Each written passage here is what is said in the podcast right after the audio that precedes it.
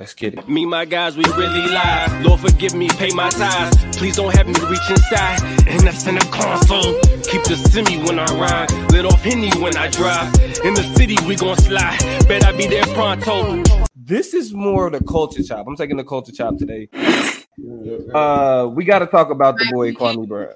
We got to talk about the boy Kwame Brown uh it'll be we'd be doing ourselves a disservice if we didn't because there are actually some very important things that he's introducing into the conversation that should not be ignored all right? Uh it's so for those who don't know kwame brown was the number one draft pick in 2001 um drafted by the wizards by none other than michael jordan.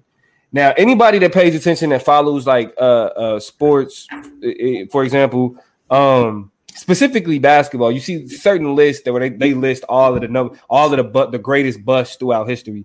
Kwame Brown is usually number one and number two when talking about basketball. Mm-hmm. Uh, now, oh, now before we before we get to before we get to Kwame Brown, uh, like where we are, uh, how we got to like all the shit that he's saying now.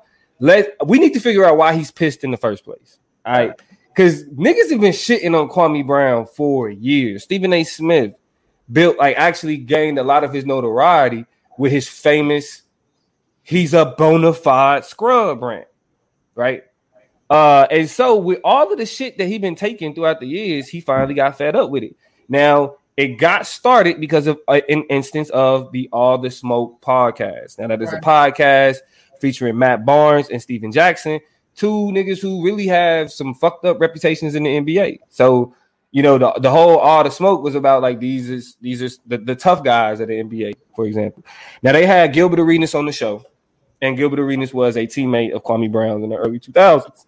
Now, when they was talking about stories from uh, that Wizards team, there was a joke made about uh, when Kwame was traded, and it was Matt Barnes and Stephen. They was like it was only one player in that or one player in that trade kind of really kind of shitting on Kwame Brown like people typically do.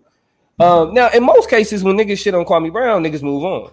You know, you know what I'm saying? Like they make a joke about Kwame Brown and what's next, but Kwame Brown was like, "Fuck that." right. You know what I'm saying? And he for the first for the first time in 20 years, first time he spoke up.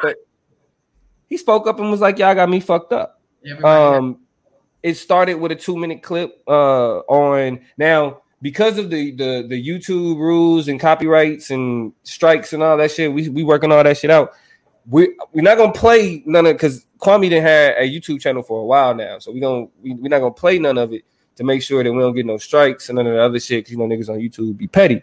Uh, but to point out some of the things that he said in his initial comment was he said it's okay to have an opinion, but it's another thing to do what you guys are doing and then be in my face. Stephen Jackson, who we spoke out uh, about specifically, said he said we was teammates, and I seen you crying every time Charles Oakley about to slap the shit out of you, so I, I know you, right? So that so so now that gets personal. Then he points out uh, Gilbert Arenas, where he says Gilbert is a little boy on the inside. He ain't no man. He was at draft camp. He was in our I found this hilarious. He said he was in our pre-draft camp and they asked him, "What are your goals after basketball?" And he said, "I want to be a motherfucking pimp." Gilbert Arenas was asked, "What did he wanted to be after basketball?" He said he wanted to be a motherfucking pimp. Oh, this boy had a child's mind, so that's why the guns and all the dumb shit he'd been doing, dumb shit the entire time. Then he went after Matt Barnes. After uh after that, called him Becky with the good head. True. Becky called her Becky. Uh, referencing the uh, Beyonce track where she was talking about who Jay Z was cheating on her with. Uh, Becky with the good hair. Y'all know Matt Barnes is a light skinned, pretty motherfucker, as as niggas say in the hood. Uh, with you know with the, with the good hair, and so uh, after pointing, after like speaking out against them, you feel me? He literally was like, "Look, I'm getting like people paying attention, so we getting into it. When y'all first heard Kwame Brown going off, what? Um, at first, I I don't I, the timeline blew up, right? And so I didn't I wasn't able to see the original comments um and the knee tapping and the laughing that kind of really uh as who's that? Somebody said the starter Buck Campbell's back. I think Aaliyah Don 3 said he lashed out like a quiet kid. The bully's been messing with him all year. He said, "No more, no more. Let it all out." You know what I'm saying? Yeah, right. And, um, definitely, it was one of those starter about the camel's back type things. He'd been thinking it for a long time, and finally, just you know, was ready to let it spray. And so, on that level, I felt him. You know what I'm saying? Like, I actually, I love the the harder players, that whole generation, that whole brand of basketball. So, Kevin Garnett is one of my favorite, I think, basketball players in general. Kwame was a part of a great generation. Is He was a part of a great generation. and is of that generation, right? So when I look at Stephen Jackson, when I look at uh, uh, uh, Matt Barnes, I look at some of the best of basketball. You know what I'm saying? Like I hated them. They got on my nerves.